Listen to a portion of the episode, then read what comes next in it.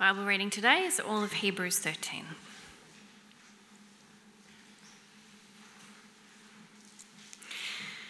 Keep on loving one another as brothers and sisters.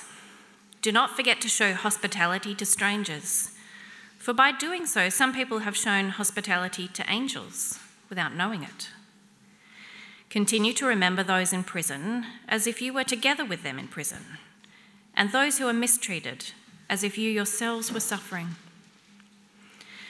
Marriage should be honoured by all, and the marriage bed kept pure, for God will judge the adulterer and all the sexually immoral. Keep your lives free from the love of money and be content with what you have, because God has said, Never will I leave you, never will I forsake you. So we say with confidence, The Lord is my helper. I will not be afraid. What can mere mortals do to me? Remember your leaders who spoke the word of God to you. Consider the outcome of their way of life and imitate their faith. Jesus Christ is the same yesterday, today, and forever. Do not be carried away by all kinds of strange teachings. It is good for our hearts to be strengthened by grace, not by eating ceremonial foods, which is of no benefit to those who do so. We have an altar from which those who minister at the tabernacle have no right to eat. The high priest carries the blood of animals into the most holy place as a sin offering, but the bodies are burned outside the camp. And so Jesus also suffered outside the city gate to make the people holy through his own blood. Let us then go to him outside the camp, bearing the disgrace he bore. For here we do not have an enduring city, but we are looking for the city that is to come. Through Jesus, therefore, let us continually offer to God a sacrifice of praise, the fruit of lips that openly profess his name. And do not forget to do good and to share with others, for with such sacrifices, God is pleased. Have confidence in your leaders and submit to their authority, because they keep watch over you as those who must give an account. Do this so that their work will be a joy, not a burden, for that would be no, of no benefit to you. Pray for us. We are sure that we have a clear conscience and desire to live honourably in every way. I particularly urge you to pray so that I may be restored to you soon. Now may the God of peace, who through the blood of the eternal covenant brought back from the dead our Lord Jesus, that great shepherd of the sheep, equip you with everything good for doing his will. And may he work in us what is pleasing to him through Jesus Christ, to whom be glory forever and ever. Amen. Brothers and sisters, I urge you to bear with my word of exhortation for in fact, I have written to you quite briefly. I want you to know that our brother Timothy has been released. If he arrives soon, I will come with him to see you. Greet all your leaders and all the Lord's people. Those from Italy send you their greetings. Grace be with you all.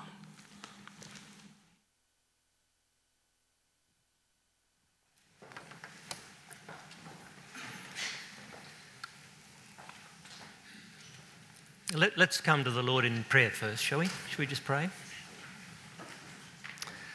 Father, we thank you for your word. Your word is truth, it's living and active, it penetrates, uh, dividing right into our souls to teach us who we are, who you are, and how we can have a relationship with you. Help us this morning as we dig into your word. Help us to concentrate. Help me to speak well. We pray, Lord, that you'd guide us by your Spirit so that we might mine wonderful truths from your word. And we pray it in Jesus' name. Amen. Well, the letter to the Hebrews was written to Jewish Christians who were struggling because of hardship and persecution. And they were tempted to toss in the towel, weren't they? You've seen that in the series that you've been going through. And to give Christianity away and to return back to Judaism back to the safety of a religion that was actually accepted in the Roman Empire of the day. And we, in many ways, are under similar pressure today, aren't we? As the values of our culture shift, and Christianity and what God says in His Word is increasingly rejected. And we are tempted to retreat, just as the Hebrew Christians were, to tone down the message perhaps, to become nominal, to become somewhat worldly. And the Hebrew Christians were tempted in that way too. And what really happens when we retreat like that as Christians? Well, the letter to the Hebrews is, you've been through it, it unpacks it all. Our faith stagnates and there's no growth. There's a lack of discernment that happens. We become careless and lazy in spiritual matters. We become irregular in our attendance. We no longer listen to the Word of God carefully. We no longer submitted to godly leadership. All these issues have been raised in the book of Hebrews by the writer. And what's the answer? The Hebrew, the writer to the Hebrews encourages these struggling Christians and he encourages us to hold on to Christ to hold on to him.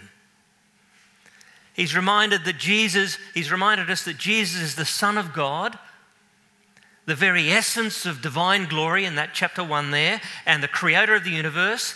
And he's also told us that he's our high priest who sacrificed himself on a cross for us and who intercedes for us as our advocate, and that he's God's last word to us about salvation the temple, the priests, the Old Testament rituals are finished, they're useless.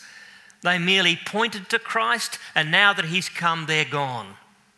There's no, no going back to Judaism, he writes to these Hebrew Christians. To go back there is to embrace a nominal, external, worldly religion.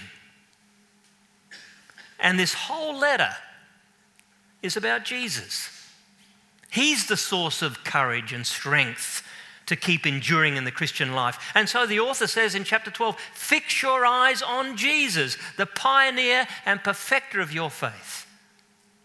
And here in chapter 13, verse 8, he's the same yesterday, today, and forever. So look to him, learn from him, lean on him. And so now we come to this last chapter, chapter 13, and at first glance it seems to be sort of a, a collection of uh, a sort of to do list of miscellaneous, unconnected items cobbled together at the end. But that's actually quite wrong. It's not just a few scattered thoughts drawn together, it's actually essential teaching that follows chapter 12. Where does chapter 12 finish? It, it, finishes in 28, where it says, Therefore, since we are receiving a kingdom that cannot be shaken. It's sure, we can be confident in that. Let us be thankful and so worship God acceptably with reverence and awe, for our God is a consuming fire. So, what does it mean to worship God? With reverence and awe. What does that mean? Jesus has brought us into God's presence. How are we to worship Him acceptably? How are we to live before Him? In the Old Testament, when people came to the tabernacle, of course, they came into the presence of God. And what did they do? Uh, well, the book of Leviticus tells us, and there's a whole pile of details and regulations and rituals and so on, sacrifices. that's why it's so hard to read. Uh, and the way you approach this terrifying presence of a holy God is by following all the instructions in Leviticus, the sacrifices, rituals, and ceremonies, which all were, as, as I said before, pointers ultimately to the coming of Christ. But now Christ can, has come, we can enter confidently into the presence of God through his death and resurrection. So, what does it now mean to live before God now? How do we worship God? That's what chapter 13 is about. Let's take a look at the text. Firstly, we worship God by loving others, loving each other in the church family. Keep on loving, verse 1, one another as brothers and sisters. Jesus said, By this everyone will know that you are my disciples if you love one another. Love is the greatest evangelistic tool in the world, isn't it? In the early church, people were watching on and they would say with admiration of the Christians, See how they love one another. And the Greek historian Lucian was scandalized by the behavior of Christians. This is what he wrote about them. Their founder persuaded them that they should be like brothers and sisters to one another, therefore, they despise their own privacy and view all their possessions as common property.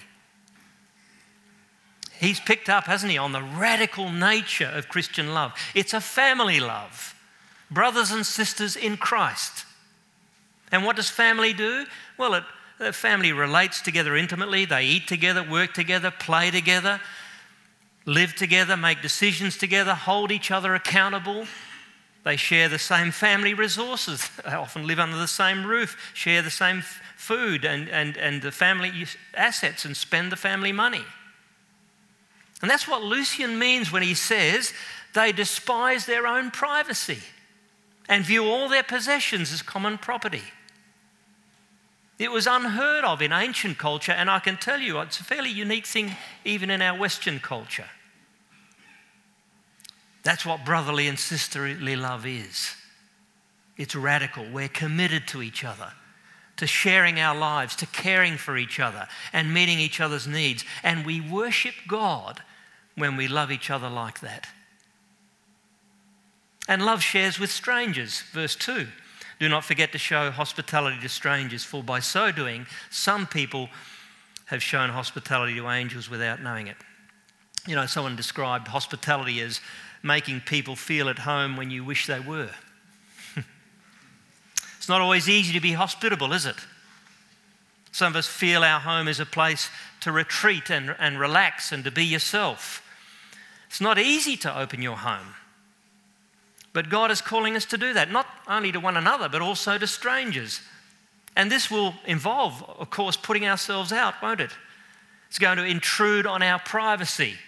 It means rearranging our plans and schedules and, and food and even, even maybe our furniture.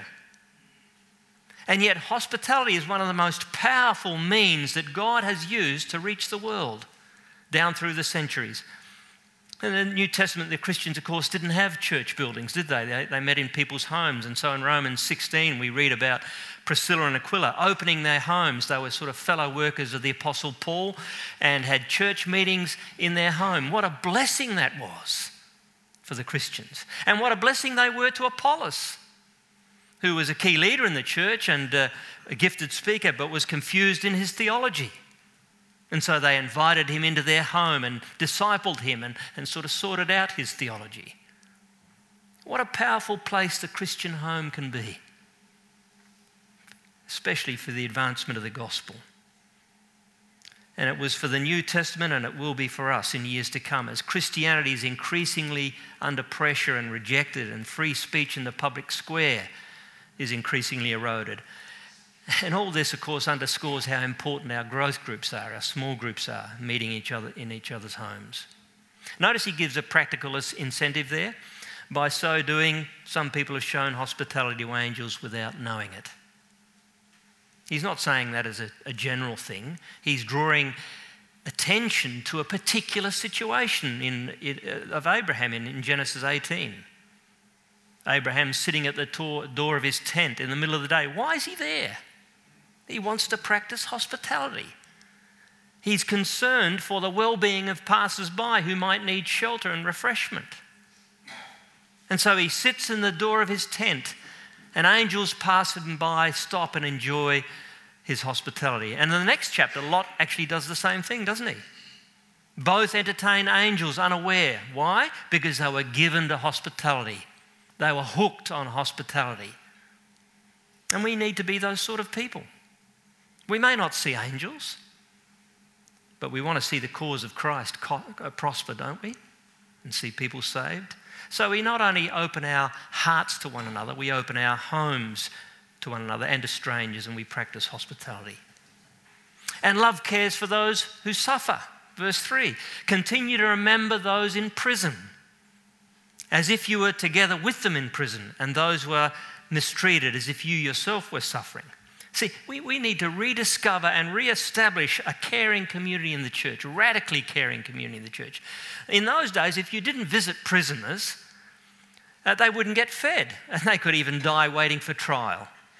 The Hebrew Christians had a social conscience. They cared for people in prison, Many of them, no doubt, their fellow prisoners, fellow believers, and they looked after their physical needs. The church is a caring community with a strong social conscience, caring for people in prison, caring for the marginalised and the disadvantaged, caring for the oppressed and mistreated. It wasn't the social gospel. They didn't think the gospel was caring for people. They didn't make that mistake. That isn't the gospel, but it is a consequence of the gospel, isn't it? That's the shape of the ministry of the church. It's a ministry of word and deed. That's the shape of Jesus' ministry. He taught crowds about God and the kingdom of heaven, and he also healed the sick and fed the hungry and so on. The ministry of, of the word produces caring people. And people forget, don't they, that hospitals and schools and welfare organisations came from the church and the influence of Christianity. Slavery was abolished by the tireless work of William Wilberforce and his Christian conscience. It has always been Christianity that has reached out to the marginalised and the oppressed in the name of Christ. And we mustn't lose that. Love cares for those who suffer. And love uh, respects marriage. Look at verse 4.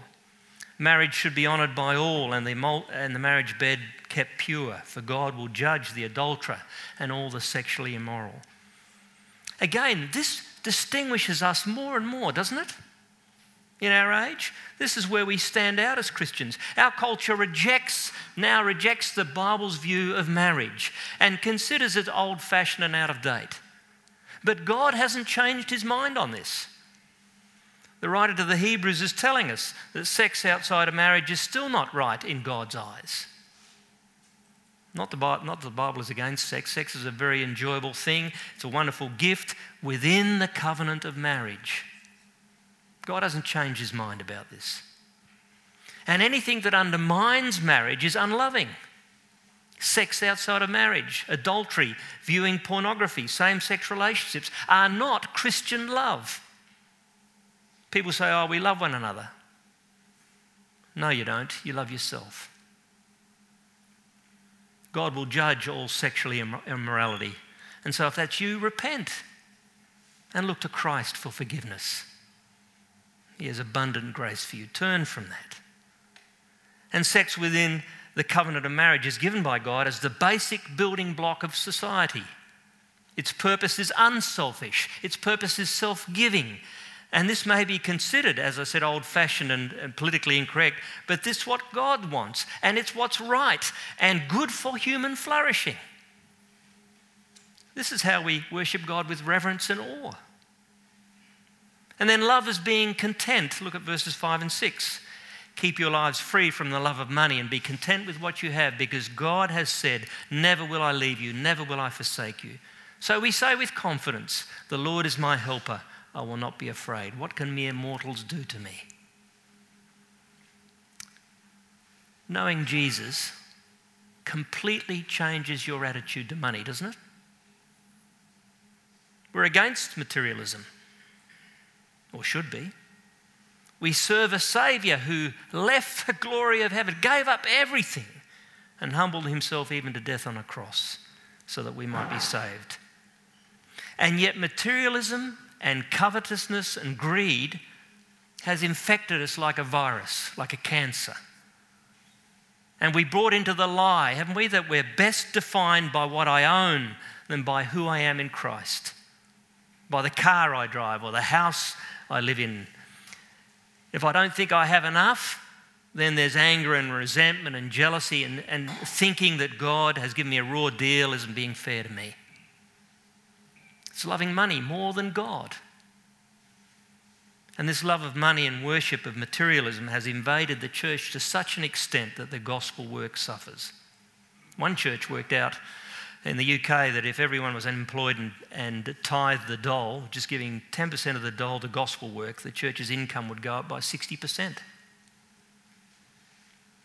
If I'm content with all I have, knowing that God has given it all to me, and promising that He will never leave me or forsake me, then I'm beginning to live as a Christian in the world because my security is not in how much do I have in the bank, it's in God's promise to me I will never, ever, ever, ever leave you. That's the force of the sentence here in the Greek. Then I will be generous towards God and the work of the gospel and others around me in need. Love is being content with what we have and trusting God will always provide what we need. How do we worship God? Firstly, by loving one another in the, in the ways that we've just outlined in the first few verses. And secondly, by being loyal to godly leaders. Apparently, all was not well with the Hebrew church. Uh, they were not obeying and respecting their leaders. And we see the results in verses 9 to 14. They're being carried away by all kinds of strange teaching. Now, there are two sets of leaders mentioned in this passage. Verse 7 refers to the original leaders, the original band of apostles that first brought the gospel to the readers. And verse 17 refers to the contemporary leaders who are currently leading the church. So, what do godly leaders do? They teach and model God's word. Look at verse 7. Remember your leaders who spoke the word of God to you. Consider the outcome of their way of life and imitate their faith. That's what godly leaders do. They speak the word of God to you and they live it out, and they're examples of the faith just as much as the Old Testament heroes of faith mentioned back in chapter 11. Be loyal to godly leaders those who teach you the Word of God, who live consistent lives of faith. Not perfect lives, but consistent lives of faith. And notice in verse 17, they also care for your souls. Have confidence in your leaders and submit to their authority because they keep watch over you as those who must give account. Do this so that their work will be a joy and not a burden, for that would be of no benefit to you. See, if the book of Hebrews has taught us anything, it's this my soul and your soul needs watching.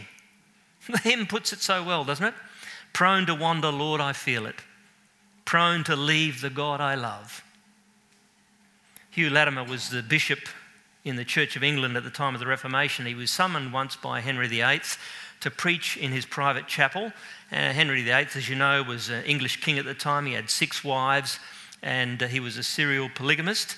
And so Hugh Latimer came to the Royal Chapel and he chose as his text Hebrews chapter 13, verse 4 marriage should be honoured by all and the marriage bed kept pure, for God will judge the adulterer and the sexually immoral. And as you can imagine, the king was absolutely livid. And he sent the bishop away, ordering him to return the following week and preach again. So Hugh Latimer went away and he prayed and he thought and he meditated on what he should preach. And next Sunday he appeared again before the king and opened his Bible and he said, My text is Hebrews 13, verse 4 marriage should be honoured by all, etc. What happened to Hugh Latimer? Well, King Henry actually realised that here was a man who cared for his soul more than for his own life.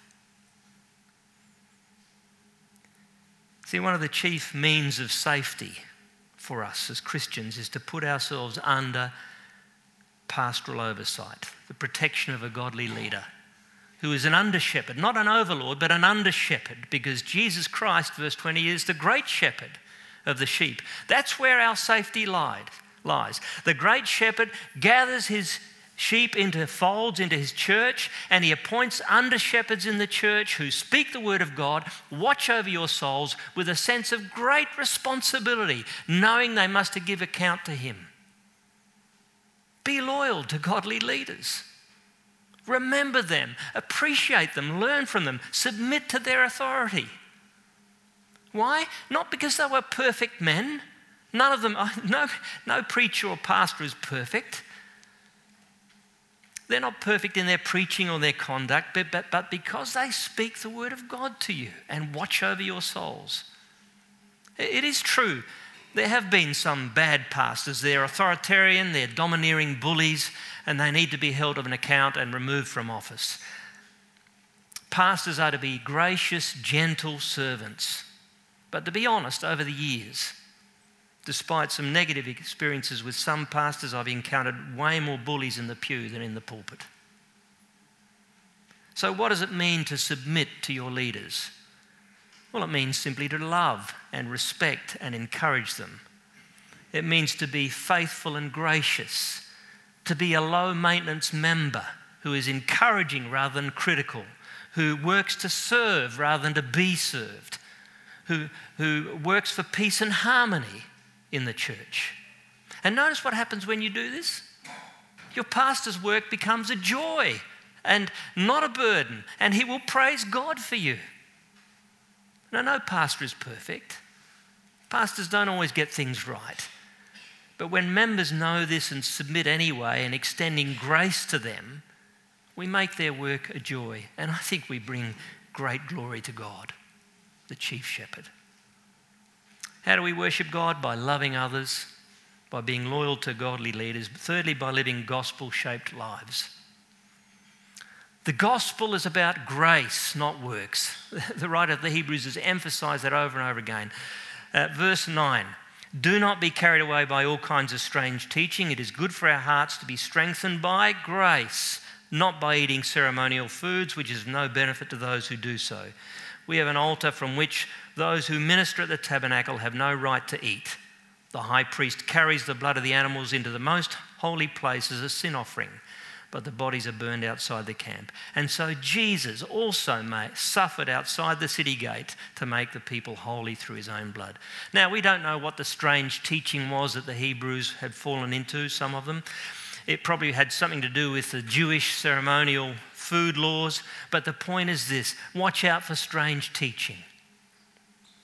It's not ceremonial foods that will strengthen you. It's not the law or a moral code that strengthens you. It's not some Christian fad or technique that will strengthen you. It is grace that keeps the Christian's heart strong. It is good for our hearts to be strengthened by grace, he says, by Christ, who is the same yesterday, today, forever. And so resist the pull of strange teaching. Keep grace of the Lord Jesus Christ at the center of your faith, for he bore your sins on that cross, didn't he? The priests, you know, they made sacrifices year after year on the altar of the tabernacle and temple, but those sacrifices couldn't save anyone. But we have an altar called a cross on Calvary's Hill, outside the camp, outside the city of Jerusalem, where the blood of the new covenant was sacrificed once and for all, and where we find complete and full forgiveness where we find access into God's presence. It is by grace through faith, not by works. And of course, that's offensive to the self righteous, isn't it? The world hates the message of the cross, you know. All have sinned, no one is righteous, all need the grace and love and mercy of the Lord Jesus Christ. And it rejects Jesus, and it will reject you if you follow him. So, what do we do? We live outside the camp. The Hebrew Christians were persecuted by Jews and Romans, and so the world, and today the world rejects us as followers of Jesus. Look at the uh, verse 13, what the writer says there. Let us then go to him outside the camp, bearing the disgrace he bore. For here we do not have an enduring city, but we are looking for a city that is to come. Through Jesus, therefore, let us continually offer God a sacrifice of praise, the fruit of lips that openly profess his name. And do not forget to do good and to share with others, for with such sacrifices God is pleased. How are we going to live? Are you going to live by the way of the cross? If so, you'll have to go outside the camp to bear the disgrace he bore. Or are we, are we going to live by the way of the world? With, you know, with the in crowd inside the city. The cross calls us, doesn't it? To deny ourselves, to die and to self and to live for others. That's the Christian lifestyle. It's not easy. That's the Christian lifestyle. Living gospel shaped lives means identifying and suffering with Jesus, longing for heaven, living for others. That's how we worship God. How do we worship God? By loving others, by being loyal to godly leaders, by living gospel shaped lives, and finally, by relying on the Lord's strength alone. Where do we get strength to worship God acceptably? It's there in the heart of the chapter, isn't it? Look at the text, verse 6. The Lord is my helper. I will not be afraid. His presence is our strength. Is that you? Do you, do you rely on His strength? Ask myself, am I relying on His strength? Verse 8 Jesus Christ is the same yesterday, today, forever. He doesn't change in a world where everything is in flux and decay. The town hall in Copenhagen had a complete astronomical clock. It's one of the most complicated clocks in the world. It was designed by a master locksmith by the name of Jens Olsen over a 50 year period. It took seven years to assemble between 1948 and 1955. Now, the clock has 10 faces, over 14,000 parts. It cost a million to build in 1955, and it's accurate to two fifths of a second every 300 years. It tells the time of day, the day of the week, the month, the year, the movement of the planets, and even when there'll be an eclipse. There are some parts of the clock that won't move until 25,000 years have passed. But the point is this it's not accurate. It loses two fifths of a second every 300 years. But Jesus Christ is the same. He doesn't slip as the years pass. You can rely on Him. Are you relying on Him? Charles Spurgeon, the preacher, put it this way there is the same water in the well still. And if we're not drawing it, it's our fault. We come away from the fire, that's why we're cold. Let us return to Him, and He will gla- receive us gladly and warmly, as He did when we first believed. And now look at that final prayer in verse 20 to 21. Now may the God of peace, who through the blood of the eternal covenant brought back from the dead our Lord Jesus, that great shepherd of the sheep, equip you with everything for doing uh, everything good for doing his will. And may he work in us what is pleasing to him through Jesus Christ, to whom be glory forever and ever. Amen. The mighty, mightiest demonstration of power that the world has ever seen has been in the resurrection of Jesus Christ. And this powerful God who raised Jesus promises to equip you with everything you need to do His will and to please Him. How? Through Jesus Christ. That's the secret of life. That's how God intends us to live, through Jesus Christ. So Paul says in Philippians 4 I can do all things through Christ who gives me strength. That's how we're empowered to worship acceptably, with reverence and awe, through Jesus Christ. The old hymn says it so well. May the mind of Christ our Saviour, my Saviour, live in me from day to day, by his love and power controlling all I do and say. That's our acceptable worship. Christ the enabler. Let's pray. Father, thank you for your word to us this morning. Thank you for reminding us that worship, that to worship you is much more than what we do on a Sunday morning. But that our worship is all of life. In our love for those inside and outside the church community, in our response to leaders who nurture us in the faith, in the way we live out the gospel day by day, and in our daily dependence on you.